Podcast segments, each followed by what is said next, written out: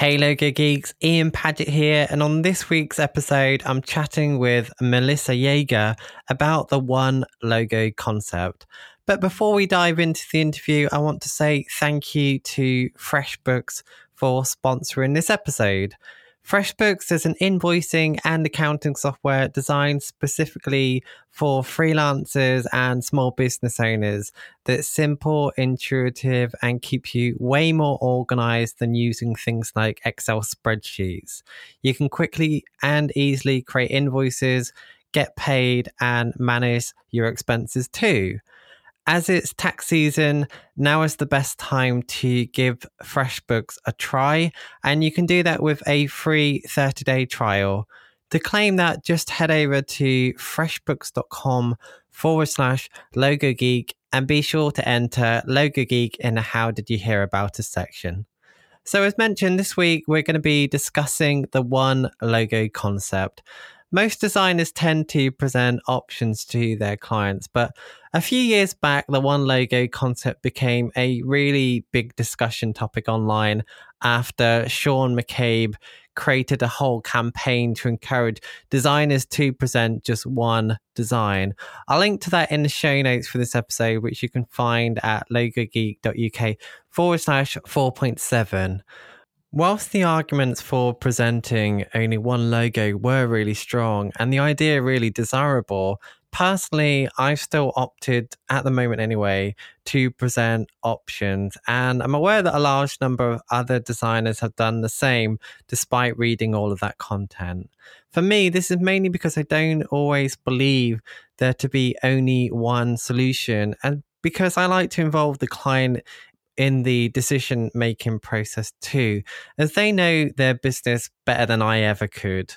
I also feel that this is an easier process to integrate when you're working on something like hand lettering and when you have a very set style like I, I feel that Sean does. A few weeks back, the one logo concept was discussed again in the Logo Geek community, and a blog by a designer called Melissa Yeager was shared where she discussed how she learned of the one logo concept from Sean and shared her original concerns, but she's been able to successfully implement this into her process.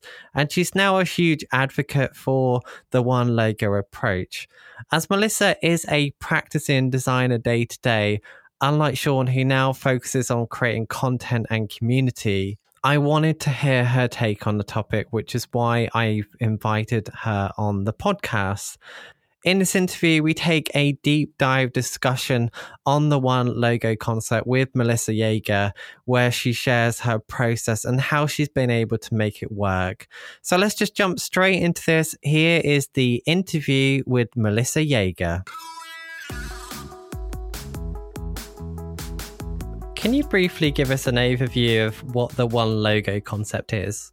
Sure. So um, it the name is a little bit self explanatory. So, in the design industry, it's common practice for designers to present their clients with more than one option when they're doing branding work. So, usually it's um, two to three, sometimes up to five, depending on the experience level. It can be several logo options that the client can then choose from moving forward throughout the branding process. How the one concept or the one logo approach works is that instead of presenting uh, multiple options for the client, you're presenting one solution. So, based on um, everything that you've learned about the client and all the strategy that you've done up front, you're presenting one single logo. Now, there are a lot of caveats to that statement since uh, there's a lot of strategy that goes in ahead of time. And when I say one logo, it may be one kind of logo concept that has a couple different orientations and secondary marks. So you hear one logo and it sounds very drastic in black and white, but there's a lot of uh, nuances that go into the approach and making it actually functionally work for clients. Sure. So, can I just ask you, from your perspective, now that you've been using this one logo, um, one logo concept process, mm-hmm. what's the problem with presenting options? Mm-hmm. So I think that it's totally dependent on your experience level uh, working with clients. Because I know that when I first um, graduated from design school and I was kind of getting my bearings in working in design with actual clients instead of these hypothetical projects. You kind of have to develop a certain level of your your um, technical skills and your level of empathy to kind of actually figure out what the client is looking for and what's appropriate for them.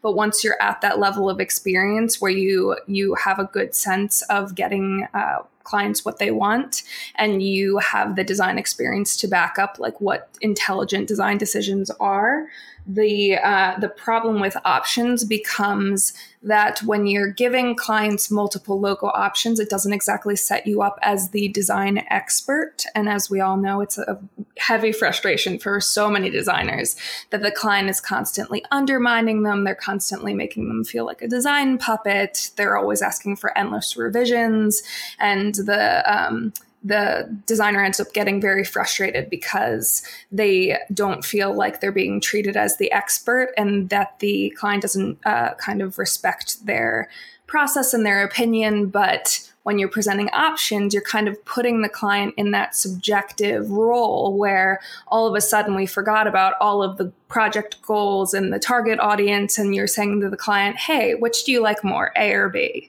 So, in that sense, as soon as the client's set up to choose, they kind of kick out of the objective perspective and into subjective, where they're thinking, like, hey, I really like the swash on that R better than I like the way that this is aligned with that. So they kind of get caught up in the nitty gritty of the details rather than the actual goals of the brand and everything that you're setting out to do. So kicking them into subjective mode is one problem. And then the other problem is anytime you're showing a client multiple logo options, especially when they're out of context. So the client is just seeing the logo and not necessarily how it might be applied.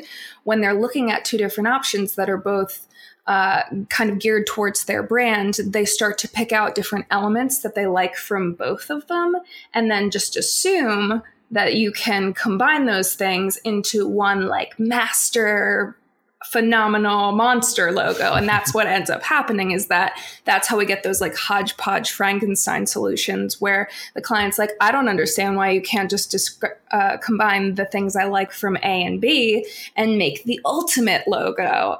Uh, but that's like as all of us know it doesn't work that way. So uh, the the beauty of the one concept approach is you can kind of keep the client in objective strategy focused mode and then also not end up with kind of endless cycles of revisions or uh, like kind of Frankenstein logo solution. Yeah, I think every graphic designer has probably been there and done that, and uh, you know had their project turned into a, a Frankenstein, like you said. Yeah. So this one logo concept sounds really good, but in the back of my mind, I've always had some concerns, and that's the reason why I still have, why I still present options Mm-hmm. Um, but in that blog that you wrote, you did say that you were skeptical at 1st mm-hmm. So I'd love to know from you what was your concerns for not taking this route? Because it really does sound like an absolute no brainer to do, doesn't it? Mm-hmm. Yeah. Well, uh, the biggest thing, honestly, is that the design industry as a whole doesn't work this way. So this is kind of a kind of like the black sheep process, even though once you have tried it, it's like I can't imagine working another way. But initially, there's so much pushback from the design community because it's funny because all of us imagine that clients would be outraged. And what if they hate it? And what if they just outright refuse to work this way? And um, they want to see options. And all of us imagine that these clients are couldn't possibly go along with having one concept presented to them. So because the industry as a whole kind of tends to work with options, it's it you kind of have a lot of like um, imposter syndrome that kind of revolves around well now i'm going to do all this work on my end and narrow it down to this one solution and then what if the client hates it or what if they feel like they're not getting their money's worth? And now one of the things that I forgot to mention earlier is that a lot of the times when I, we do develop that kind of like experience level and we know we're making smart design decisions, a lot of us have a kind of like favorite option when we are doing options where you're like, this is the one, I know this works the best um, I really hope they pick this one. But a lot of times, because you have to round out your set of options, you have to create another one. So a lot of times, you will present like a lame duck option where then the client ends up picking or liking elements of that lame duck option, where then uh, you're forced to either compromise on what you know to be the best solutions and the best uh, approach for your client or they end up choosing this thing that you is basically your nightmare when it, in reality it's not the client's fault for choosing it it's our fault for presenting it in the first yeah. place so and and another thing is that um, with options a lot of the time you're forced to spread all of your good ideas out among those options whereas in the one concept approach um, you can instead of pre- uh, spreading those ideas out across multiple logo options you're pre- uh, spreading those ideas out across the full brand identity. So you have some things working in the logo you have some things working in secondary marks. Maybe there's um, like a design motif or custom pattern that pulls in other elements. So the client can start to see uh, how it goes beyond the logo and how you're setting up a full identity system for them that functionally works really well together and that that uh, focus on like application is the most important part to like actually show the client this is how everything would work together. This is how it would achieve your goals. This is how it's in line with the strategy because them just seeing a logo floating on a white page doesn't really tell them a lot. And even though i think like a lot of designers have that like brilliant foresight where we can picture all the amazing ways they can use our work. Clients can't do that. So they're looking at a logo on a blank page and saying, okay, like, doesn't feel like it's got a lot going on. Like, what did this designer really do? Or they just can't imagine that it could be letter pressed on business cards and like made into this really amazing signage and whatnot.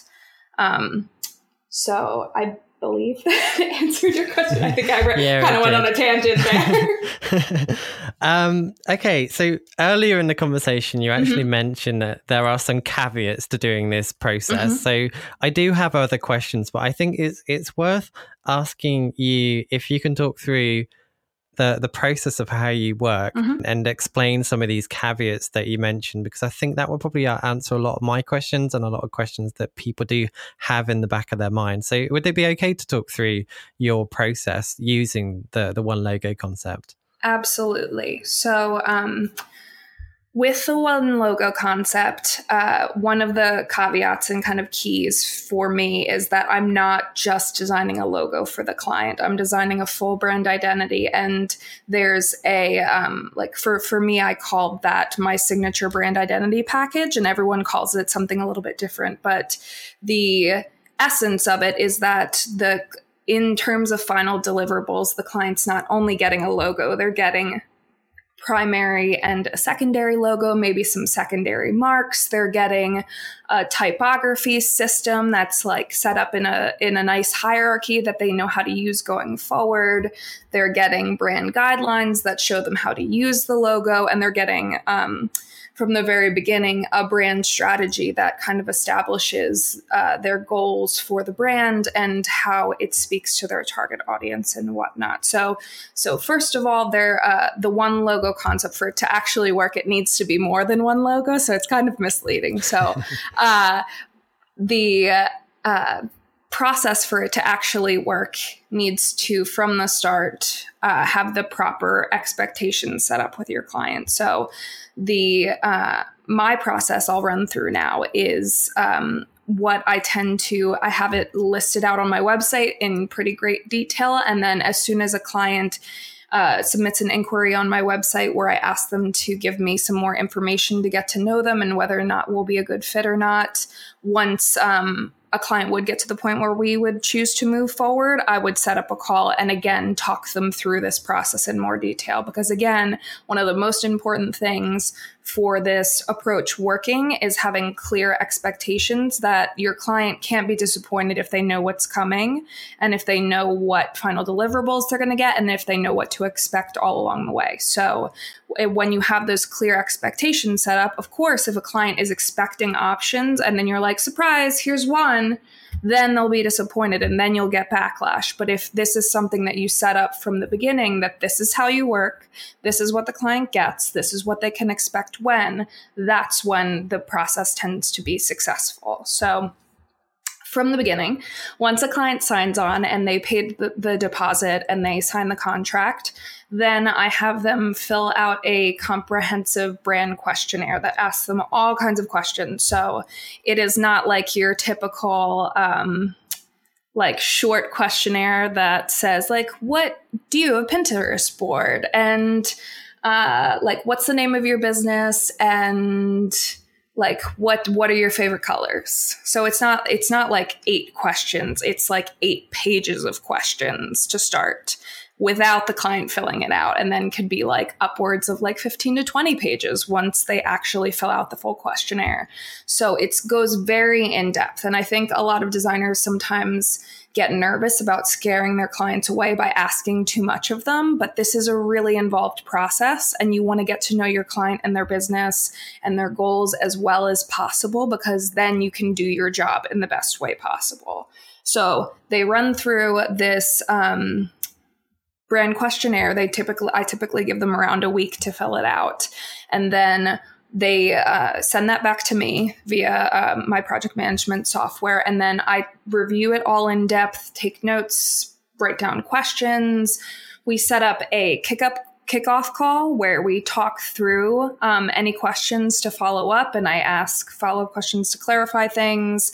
Um, and then we would also go through kind of like the visual direction for the brand the the questionnaire itself also kind of lends itself to that where we um, we ask like what kind of vibe they're going for we ask about their target audience their future goals um, we also ask about uh, I say we, and I work for myself and by myself. So, so me and myself are asking the client all these questions, but I do ask, like, do you have a Pinterest board of things that are inspiring to you?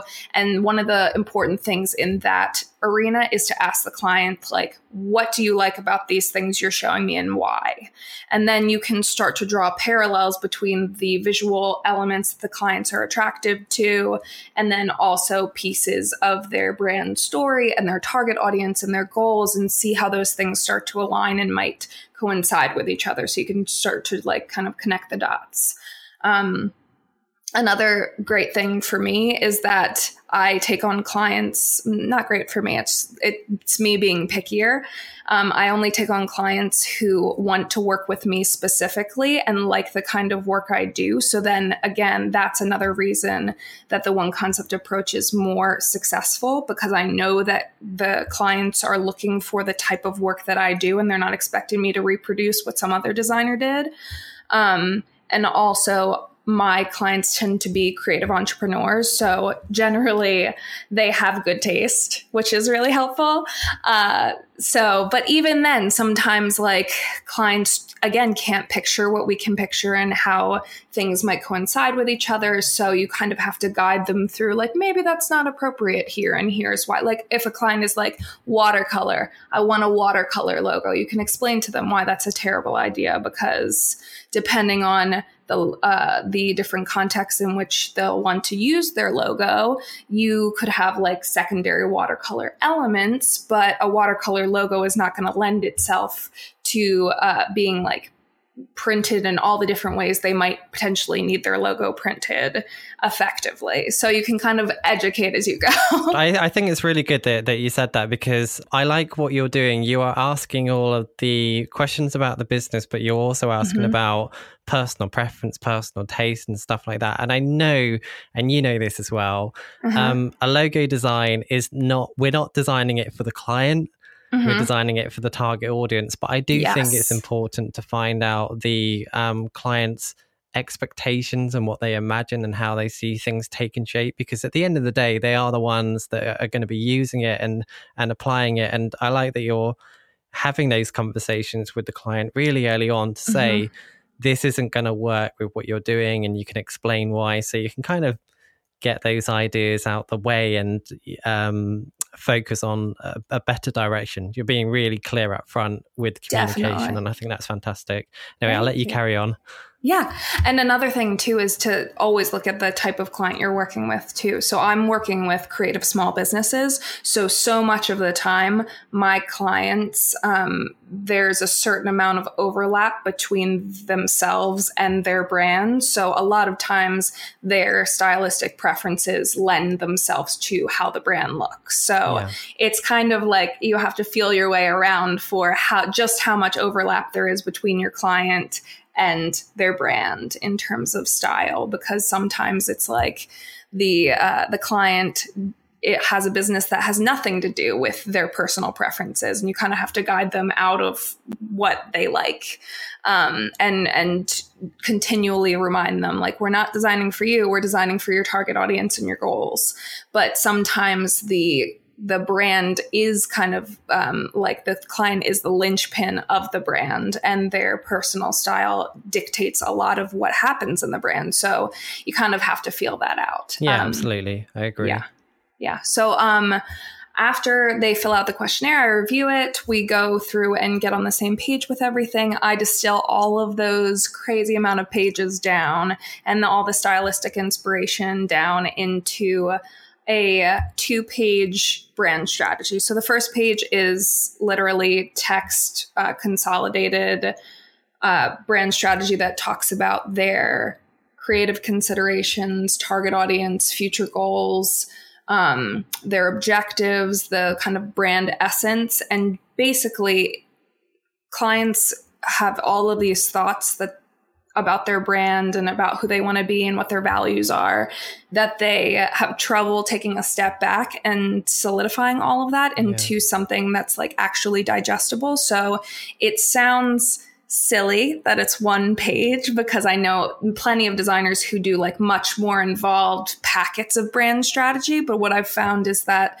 by distilling it all down into one page, it makes it so much more digestible for the client and then they feel really seen and understood because they can for the first time like take all of their scatterbrain thoughts that have developed over how however many years of them owning their business and see it all in one place as kind of like a consolidated simplified roadmap. So the first page is all text and then the second page is essentially like a mood board where it speaks to um, it's like a grid of images that would speak to uh, tone, color palette, uh, any illustration or lettering styles, any visual subject matter, um, uh, color palette and tone and those kind of things. I think I'm repeating myself a little bit, but there's a lot of overlap in terms of the images. Uh, and I try to choose images that apply to as many as possible. So when you look at the uh, kind of like brand board as a whole, you get an overall sense of the color palette, of the tone, of the audience we're talking to, of the values. Um, so that mood board kind of gives us uh, a stylistic direction of where we're heading, whereas the brand strategy gives us a kind of content um, focus kind of idea of where we're heading. So there's one round of refinement built into that part of the process. So the client looks through everything, and I accompany the brand strategy with explanations of what everything is.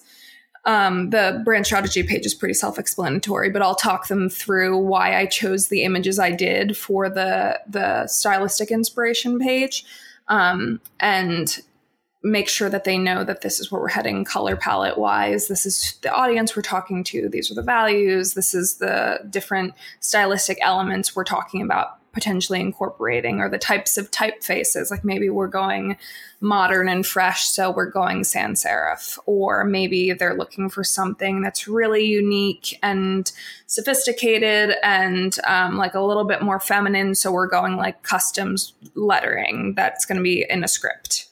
Can I just um, can I just quickly ask about that? Um, I sure. know at that point you're presenting the the mood board and, and the strategy, and you mentioned that you do one change within that. So you present mm-hmm. it and then you give the client the the option to amend it if if it's for whatever reason it's not mm-hmm. going in the right direction. What's the reason why you only do one? Is there mm-hmm. is there a reason for doing that?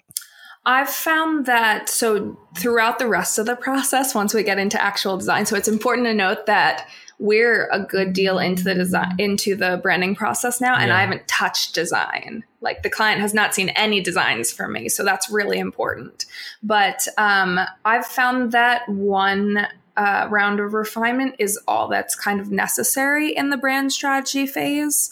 Um, through the design parts of the phase, I tend to include two just so there is a little bit more collaboration. But because I'm essentially taking the client's own words and just summarizing everything and um, taking their stylistic inspiration and mixing it with some of my own work and my own uh, inspiration that I've curated, I find that one uh, round one of refinement tends yeah, to be sure. enough for me. But if it is something where you're trying it for the first time, you could always include two. And then if you feel good about it, uh, you could like scale back to one. Yeah, sure. I was going to ask you um, so if they did want more than that one, would you mm-hmm. just do that as some kind of additional cost to that project? Yes. Or, yeah, sure. That yeah, makes so, sense. So the the brand um, because I, I, another thing designers run into all the time is that they get caught in these endless cycles of re- revisions. So yeah. being really clear about how many rounds of revisions or refinements, whatever you're calling it, I call it refinements, um, you're including in the process is really important. So you have, um, I have a fixed price for the package, and then that includes a certain round of refinements during each part of the process. And then if the client wants to go outside of that, they have to understand that it will like delay the schedule accordingly and that there's going to be extra costs associated with it. So I tend to handle that hourly. Yeah. Um, yeah. And just I, tell I, the client. I like what you said with that because it means that you are keeping full control of it. And I think anyone yes. that's that's listening to this that doesn't already have that in there, you have to do it.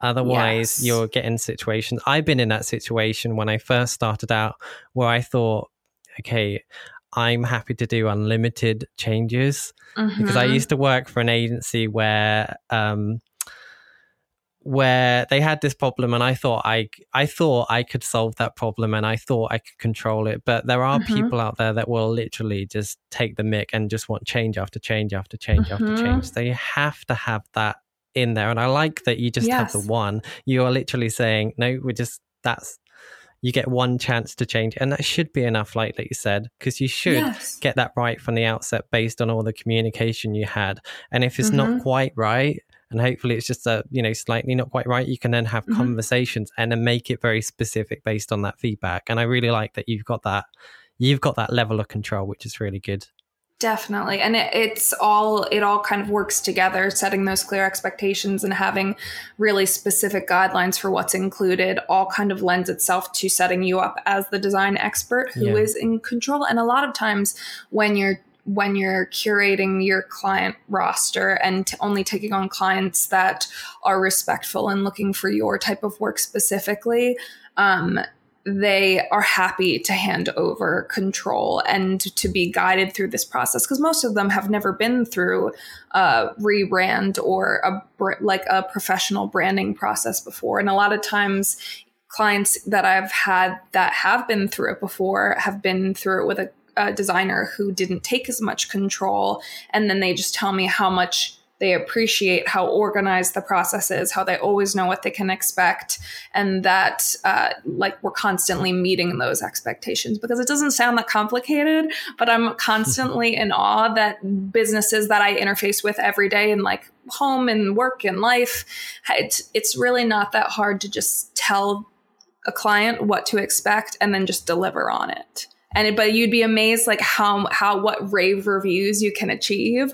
by just doing what you say you're going to do. And oh another thing is too that the um a lot of times I've noticed that the clients that want the endless revisions are also the clients that give you a lot of pushback on your price initially. So that's definitely a red flag to look out for. If somebody doesn't see the value in what you're doing and isn't willing to pay what you want to charge them for it, that is a major red flag going forward for the process because those clients that are really financially paranoid tend to be really paranoid throughout the process of getting their money's worth. And then they tend to be the ones that always are like scope creepers and want to get those extra rounds for free. So just be on the lookout for those. yeah, absolutely. I'll let you carry on with your process because I've interrupted slightly. So we got to the point oh, where you created the strategy, you created that mood board, mm-hmm. the clients agreed it. So what do you mm-hmm. do next? Mm-hmm. So the client approves it, and then I use that as a jumping off point to dig into actually designing the brand. So this starts with me with like an onslaught of blank art boards. And what I tend to do is pull in my visual mood board, and then I start sampling colors from it. I start just playing around with the client's brand name set in different typefaces that kind of feel like the right direction for where we've talked about going. And then I just experiment and iterate from there. So I'm constantly just like copying things over and adjusting a little bit, and then copying and adjusting and copying and adjusting. And then eventually, like, for me it i'm i'm don't claim to ever be a fast designer and it's kind of part of my process to take a lot of time to do my uh, branding work because I believe that it's kind of like a luxury experience. So clients are willing to invest the time in it. And I think that designers who can work really fast and uh, do things quickly, it's amazing for them. But I am not one of those people. so uh, I, it typically takes me like eight to 16 hours for a first round. And like knowing that from years of experience is really nice because we all have that portion of usually the first like seven to 10 hours of a first round that I'm designing is everything I create is terrible. I hate this. I'm, I'm going to disappoint the client. They're going to, they're never going to like love this. And then eventually things start clicking and falling into place and working. And then all of a sudden you have something you kind of like. And then as you work on it from there, it just gets better and better. And it just gets to that point where I feel like I have a, a lot of us do. We have more like intuitive process where it's like, I know it's done when I get that feeling, when it's yeah. like, yes, this is the one.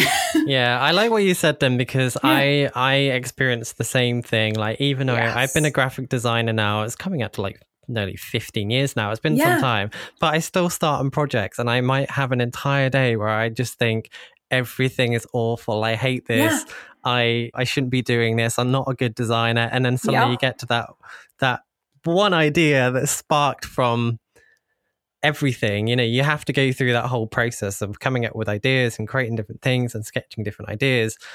It can all be trash, but then you get that one gold piece. And like you said, you keep fine tuning it, polishing it, mm-hmm. and it just becomes better and better. And that's when everything just kind of, you know, you, you get a, an explosion of ideas and it all stems from there and it just keeps getting better, like, like you said. Definitely. Yeah. And that's so important to know too as you're going through the process. Like it's so helpful to me now to just be like, all right, I'm in the messy middle and I'm not going to like anything I do for a bit until like, until you do.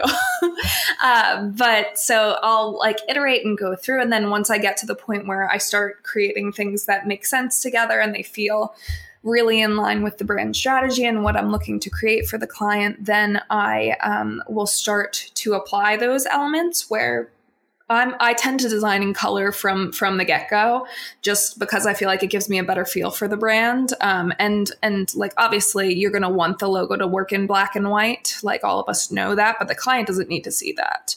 Like the the client is hiring you as the expert and you should like be doing that on the back end like knowing it works in black and white. Um, what's going to really make the difference and sell the client on your design is seeing it in application. So i tend to lay out for my client the brand hierarchy of what they're looking at. So I, we may have a um, a primary logo that's more of a horizontal orientation and then a secondary logo that's maybe a circle or it's a little bit more um, uh, like square oriented. And then there were secondary marks that maybe there's a monogram or an icon that kind of like has the feeling of the whole brand. Um, so there's all of these different elements, and and you kind of lay out for the client, like in terms of hierarchy, this is where everything falls, and then the um, the remainder of the kind of client proof. So this is like a separate file. I have like my play file or like my working files where it's just like an explosion of ideas on artboards.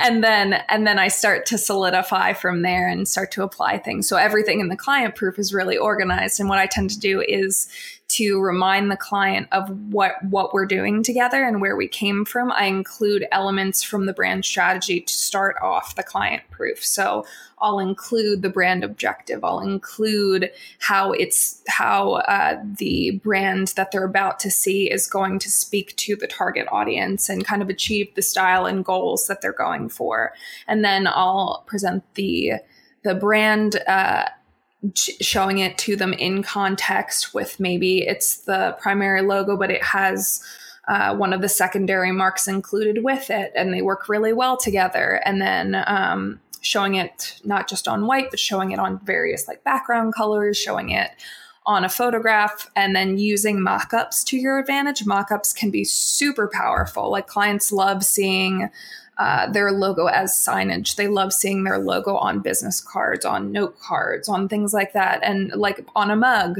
Um, so there's a lot of ways you can take the work that you've done and the logo and brand elements that you've created and kind of mock them up or show them an application on pages to give the client an idea of like where they might use these things. Like I've done seamless patterns for brands that then I'll do a mock up of those on custom tissue paper in a bag and like it blows the client's mind. and meanwhile, you're like, of course they could use it on custom tissue paper or an envelope liner or like wallpaper on a wall. But um, like, you know, you have all these things in your mind, but you have to communicate that visually to the client because um, they can't necessarily picture that. So I feel like the, the, um, client proof that I'm sharing is like a third strategy reminders, a third like here are your brand elements, and then a third application. Like so, it, all of those work together to not only present what you've created, but also show the client this is how everything starts to work together. So again it's not just one logo that they're like surprise here it is on on white on one page. It's um, showing the client how that logo works with their color palette how it works with their typography system like how it might work if they wanted to have um, like an announcement where they have like a primary heading and a secondary heading and some body copy with the logo or one of the marks included on it. What if they want to share like an inspirational quote on social media and there's um, uh, they want to include some element of their branding with that. So all of that tends to be really helpful. And then i also tend to i include three pieces of collateral in my brand uh, in my branding package. So if the client chooses to do like a set of icons i tend to design those with the brand um, the brand identity itself, and then the rest of the uh, collateral I tend to design once the brand is approved. So, heading back to the uh, the uh, client proof, what I do is I once that is in a really good place and I'm ready to deliver it on the day that I've told the client I'm going to deliver it. I have a call set up with the client where um, I'm going to present the brand to them. So not only am I having multiple pages within the proof that dial back to the strategy and rationale and uh, speak to why I'm designing the things I'm designing and why they're appropriate for the client, but I'm also scheduling a call where I'm going to walk them through this proof as they see it for the first time. So I tend to not send the proof to the client until like around 15 minutes before our call. So literally, as they open it up, uh, they're seeing it for the first time with me walking them through it, just so they don't have the extra time to show it to their husband or their niece who's a design student, or like some random colleague who maybe doesn't have their audience and their strategy and their goals in mind. So it's really helpful for me to, first of all, I just really like seeing the client's reaction when they see all of this for the first time because it's a logical jump for me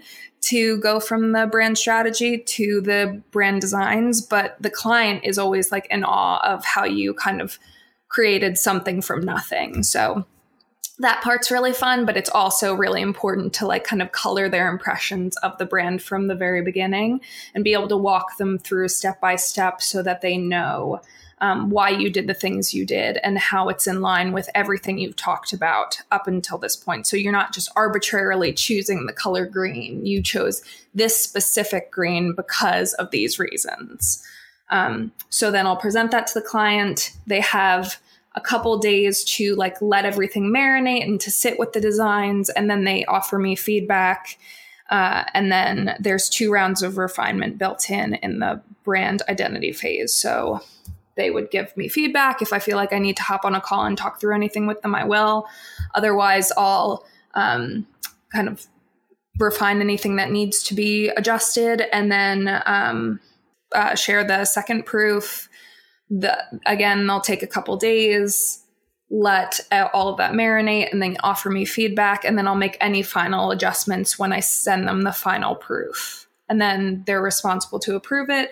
But if there's any other things that they feel like we just needed to work a little bit more on something they can go outside the scope and um, we can work hourly to make those final adjustments if necessary but i find that because the brand is so um, comprehensive and because they're seeing how everything is working together, I find that I hardly ever have anyone go outside of the two rounds of refinement. I just want to take a short break to tell you more about FreshBooks, who has sponsored the Logo Geek podcast, and without them, it simply would not be possible. I remember when I started out as a designer, taking on my own projects, I was creating my own invoices in InDesign and I was keeping a log of my money in an Excel spreadsheet. That was fine at first, but with more projects, it was just taking too much time and tracking expenses in Excel was becoming quite messy and confusing. But then I tried FreshBooks and it changed everything. Invoices that used to take, you know, five ten minutes now took around 30 seconds to create. My profits and expenses were also nicely organized too, and I, I just immediately felt so much more organized and more professional in the process.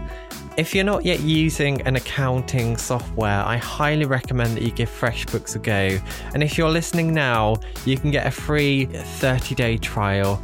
And there's no strings attached, you don't need to enter any credit card details to try it out all you need to do is head over to freshbooks.com forward slash logo geek and be sure to enter logo geek in the how did you hear about section to get started.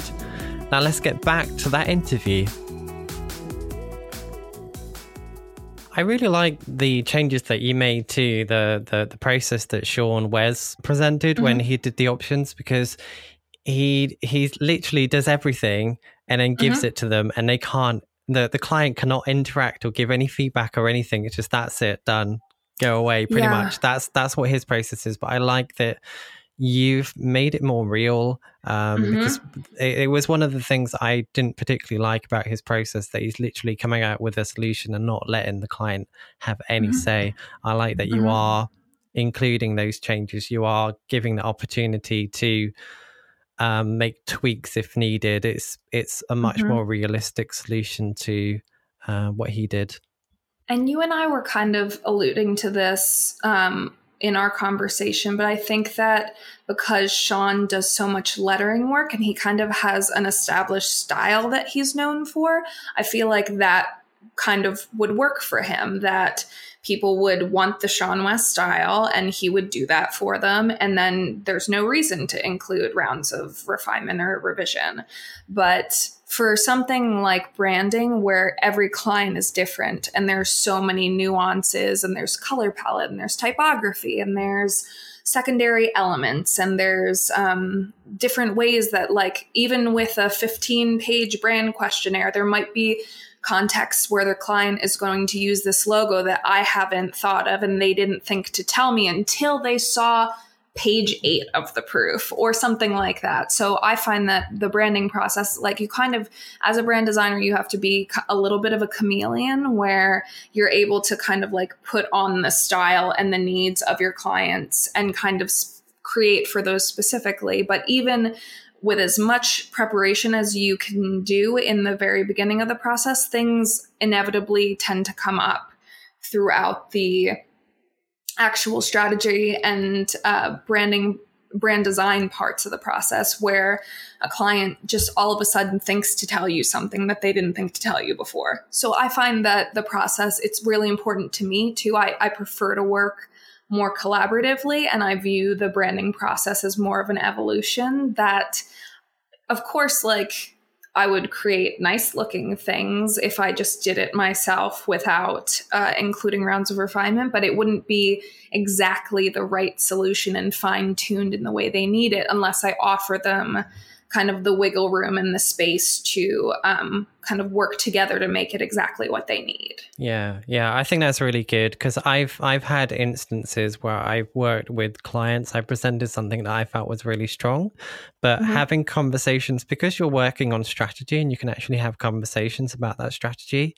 They know mm-hmm. their business way more than you do. They know their audience. They know more about their business than you could ever know even if you spent like a month researching it mm-hmm. so it's mm-hmm. it's useful having their feedback and i've most cases personally i don't know if you have this tend mm-hmm. to come up with a better solution anyway you know with the combined feedback so i i do think it's really important to include the the client in that and give the opportunity for those changes um, yes. so that that cleared out one of the concerns i i, I had um, I want to ask you now that we've gone through that whole process. One one yes. thing that I I wanted to ask you so at the moment, I present options. I am really uh-huh. keen on doing the the one logo uh, concept, but like you said, mm-hmm. I, I, think it, need, it needs to run through your entire process from uh, the content on your website through to your process and everything else. So mm-hmm. for, for me, I have to make a lot of changes to apply that. So that's one of the reasons mm-hmm. why I haven't changed it.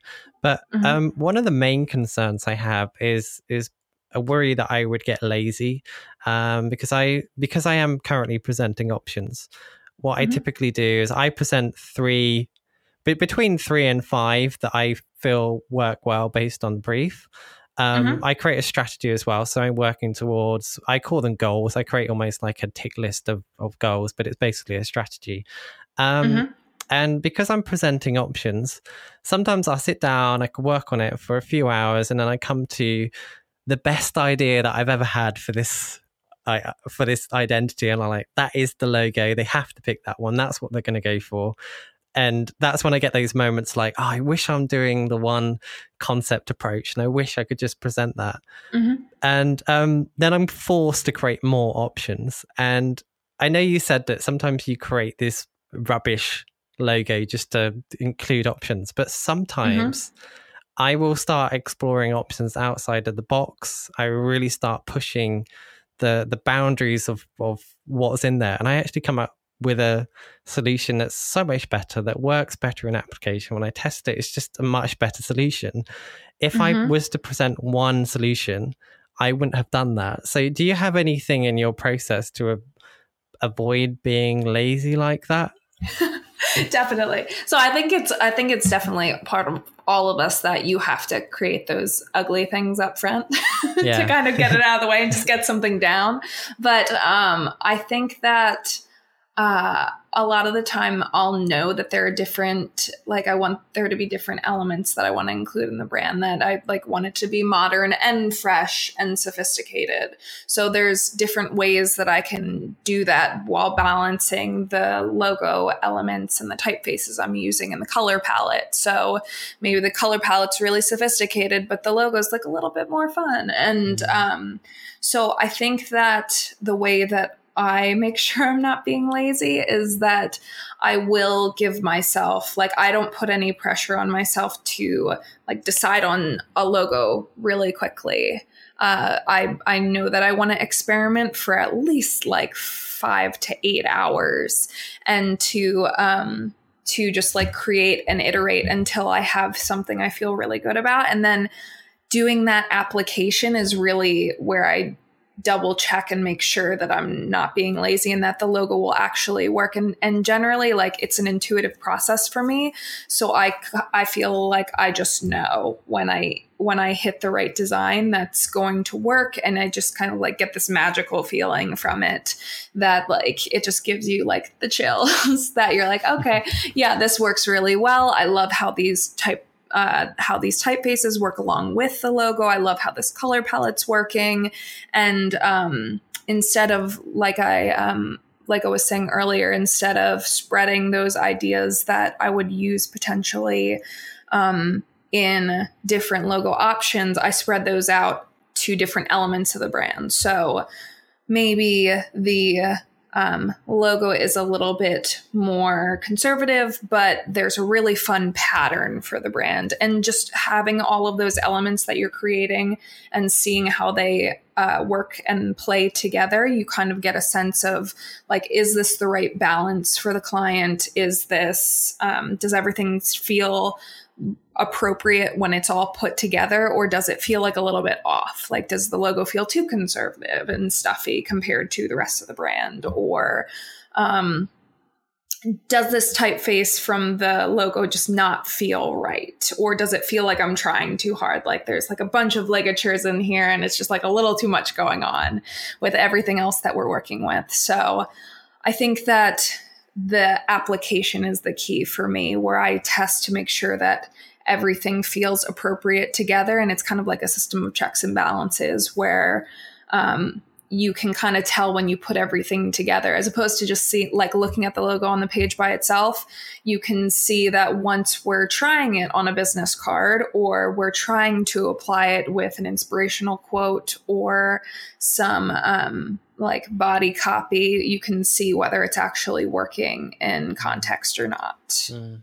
Yeah, I, I totally agree with that because I've um, personally a lot of my projects mm-hmm. because Logo Geek has been a side venture. I've only worked on logos for quite a long time, but one thing I'm trying to do now is work on more branding, you know, brand identity. So not just mm-hmm. working on that logo. And I, have literally had a project uh, this past week where I started doing that testing, where I'm applying the the the logo on like business card, on signage, on um, mm-hmm. you know, t- it was it's for a property company, so it's on two let signs, lots of different things.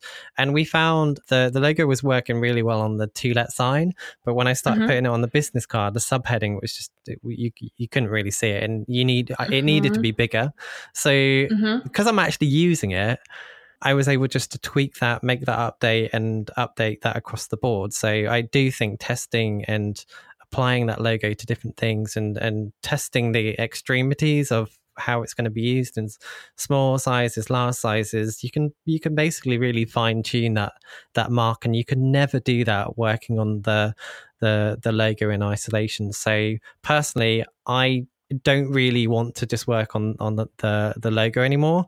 Um, mm-hmm. I like to work on more, but obviously I need to change my uh, the way that I present my business and the content, pretty much in the way that you've done, because you do it really nicely. You know, you know, looking through your website, what you're going to get, what the process looks like. Mm-hmm. Um, mm-hmm. And uh, I think that's needed. And I think what you're doing is fantastic. So thank you for sharing your process. Um, I noticed that you include prices on your website, and I know that's generally not recommended to, to do. I've spoken with lots of different graphic designers about this, and people are always telling me when you are presenting prices, you're leaving money on the table. And then mm-hmm. I've also heard counter arguments from clients actually that they don't know how much I charge and they think I'm too expensive, so they don't even get in touch. But mm-hmm. they can actually afford me in most cases. So I'd really love to know your thoughts on this because you are presenting prices and I'd love to know why. Sure. So, um, I think within the design industry, it's kind of like a dark taboo topic pricing. And for some reason, designers don't like, like, you have to be friends with another designer for them to tell you how much they're going, how much they charge. and it, it's like unnecessarily um, sketchy, the whole pricing within the design industry, when it, it really makes sense because so many designers complain that clients don't value their work and don't know how much design costs when like how can we expect them to know how much design costs when no one posts their pricing? So for me there's a few different reasons why i chose to share my pricing. Um, honestly from when i started my business i've uh, started my business in uh, January of 2016. And when I first started, I didn't have any pricing on my website. And I found that I got a lot of like bloggers who wanted a $200 logo and just were like on the way, way, way low end. And at, at a point, you just get sick of fielding those kind of um, kind of like ill-informed inquiries which like to no fault of their own because how would they know looking at my website that only has a portfolio how would they know how much design with me is going to charge or is going to cost? Um, so from there i kind of like leveled up and was like okay i'm going to put budget ranges on my contact form and have it start at a certain point. So that was kind of like the mid-range level where um, maybe for me, I had it starting at $2,000 at that point or $4,000, whatever it was. And, but I would still get a couple people that like didn't get the hint that this is the starting range and that if you like couldn't afford the starting range, then you probably couldn't afford to work with me. Um, but from there, as I launched, looked at launching my new website, which I launched this past June, I realized that um, I have built my brand and my my one of my philosophies is that I like being very open and transparent and I like sharing kind of like my journey and how I do things in service of others so that like you can learn from or so others can learn from like the mistakes I've made and from the things that I've done that I've it's taken me a while to get here and I've made mistakes along the way, but now I've found this way to work that seems to really work for me and um, like hopefully save some people some time and headache and tears along the way if I can. So uh, I realized with my new website that I was sick of fielding inquiries from people that um, potentially couldn't afford me. I was I wanted to help clients better know what like quality design costs and I wanted to give other designers a confidence boost for raising their own prices because I found that most designers since we don't talk about how much we charge most designers don't charge enough. So it was kind of like this three pronged benefit where everyone wins. Where if I have my pricing on my website, then uh, it weeds out clients that can't afford it because they see how much it costs and they shouldn't contact me. And it says that like make sure on on my contact page it says make sure you review my services page first because it has details on price and scope right there for you. Um, so it weeds out those clients that don't value or can't afford the my work. And um, it also teaches clients what to expect from a quality designer uh, in terms of like a one reference point for price. And then it also encourages other designers to raise their pricing and gives them a point of reference for like what someone with like potentially my experience level might charge for their design work. So I find, oh, and um, like also very importantly, I'm a solopreneur so I run my business by myself. It's just me.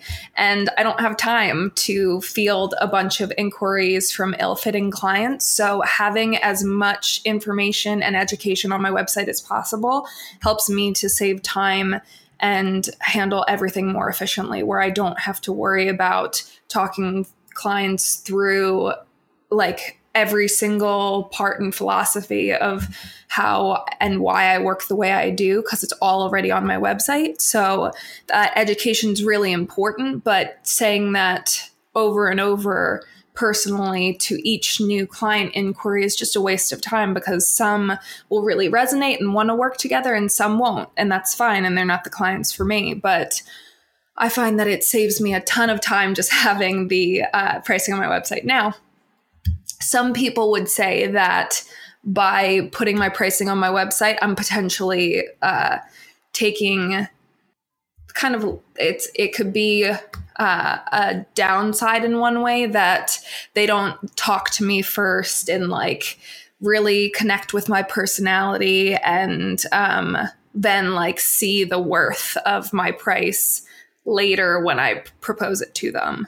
That that that after talking to me, they might be more able to invest or like more on board with investing a higher amount of money. But at the same time, again, like I'm one person, I only have so much time and I find that I put so much of myself into my website and into my blog posts and how I write and the uh, content I share and trying to like educate and share value as much as possible that I think you can get a lot of that from like just following me or subscribing to my newsletter or reading my blog posts. So um, for me, it's worth it to uh, to kind of just have that price right there on the website and to get that sticker shock out of the way. And uh, one of my recent clients uh, actually shared with me too. She's like, I, it's it because it can be a very, um, it's a very vulnerable approach because all of a sudden you'll like there's a severe drop in inquiries because everybody knows how much you cost so like they don't have to contact you to find out. So there's all these people that are potentially like considering hiring you but you just don't know about them. So it's like this kind of like the book of the people bulk of the iceberg is below the surface kind of thing. Um but hearing from my recent client like it was so nice having your price on your website and just being able to like I found myself just going back to your website over and over again because you clearly knew what you were doing. And I didn't have to have that awkward conversation with you where you dropped a price on me and then you were waiting for me to get back to you. But at the same time I felt pressure and she she said she really appreciated not having to have that awkward exchange where she like had to like tiptoe around my pricing and that all of it was just there.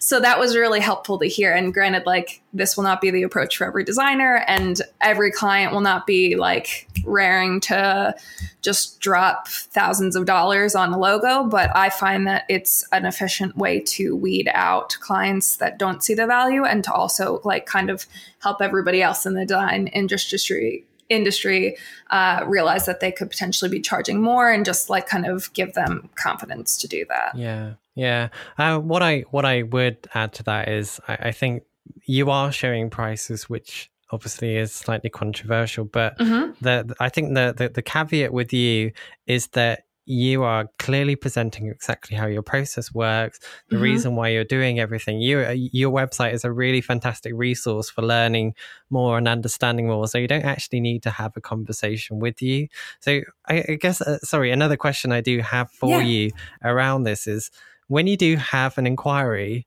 uh-huh. What percentage of them actually go ahead? Um, very high. Like yeah, probably ninety percent. wow. probably, but at the same time, I my branding process is so much more involved that and like I take up to like my process takes around three months. So I, I've moved to only taking on one branding client at a time, and it's it's it's kind of hard to speak to this right now since I'm ready to I'm getting ready to like have our first child and go out on maternity leave. So I'm scaling back how much design work I'm taking on. Yeah. So um but typically the the um the like sign on percentage is very high because and the the really cool thing too that I've noticed is when I do schedule that initial introduction call to talk my a client through my or potential potential client through my process. I talk them through everything in even more detail than it is on my website, and then finish with like, what questions can I answer? Like, is there anything you'd like to hear more about? Not everyone since like the new website has been like, no, I like I understand everything. Like I'm on board. Mm. and it's yeah, pretty much been like no questions, which is amazing. Yeah, that's exactly what I was expecting. Yeah. Oh, we've nearly done an hour. Like uh, we're we're nearly at the end of our time. So I'm going to ask you mm one last question. If you could travel back in time and offer your younger self just one piece of advice, what would that advice be?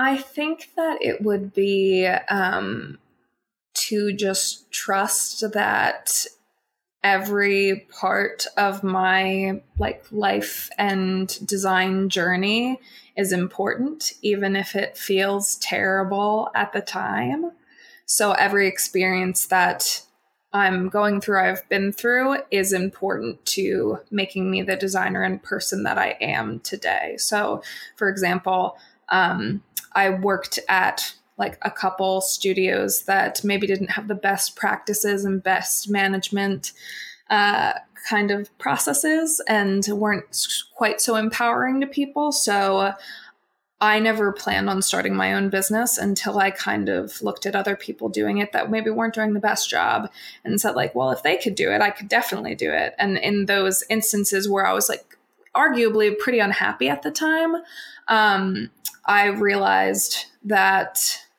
I was learning a lot of what not to do. So it's it's good for I would go back and tell myself that even if you're arguably unhappy right now, you're learning things that will serve you later. So even the things that you learn what not to do can help guide you towards the path of like where you're supposed to be and what you're going to re- do really well down the line. So I think it's just trusting the journey and that even the not so uh, fun parts can lead you to some really amazing things. Mm, that's that's really good advice for yourself, but I know that other people will uh, relate with that. Um, I I did. I related with that story, so I hope other people will too. Um, mm-hmm. Well, Melissa, it's been really great chatting with you. Thank you so much for going through everything. What I would do is because I know that you've got courses and you have a blog and there's mm-hmm. lots of mm-hmm. stuff that you're doing. I want people to go and check that out. So what I would do is I will put links to everything in the show notes. But if you do want to talk about that, I'm happy to add that in. Um, but otherwise, thank you so much for your time. It's been, you know, real pleasure to, to chat with you. And um, I really appreciate you diving into this topic. It's been really fascinating.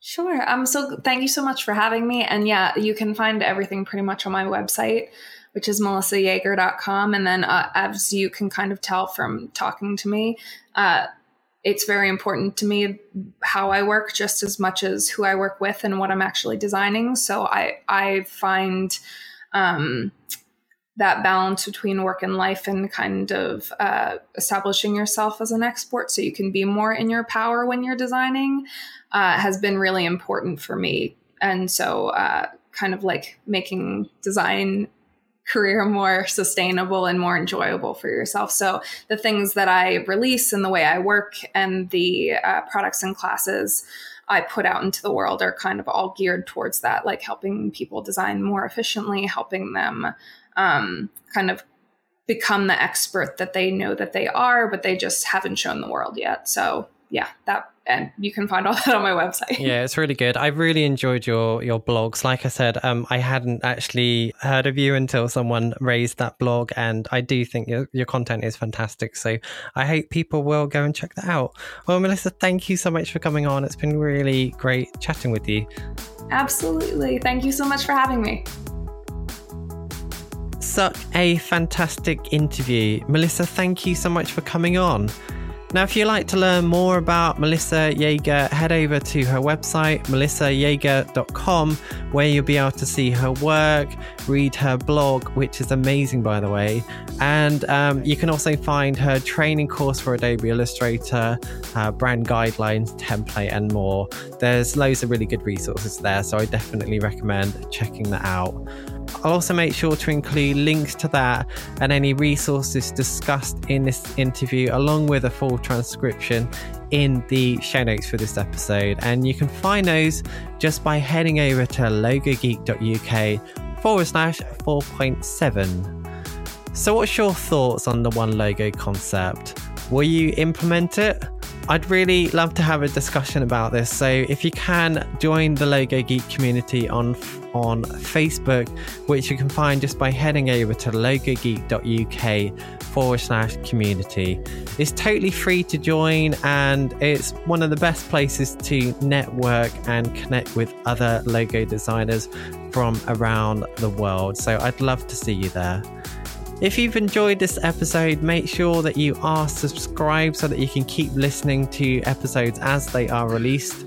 And if you do enjoy the show, why not write a review?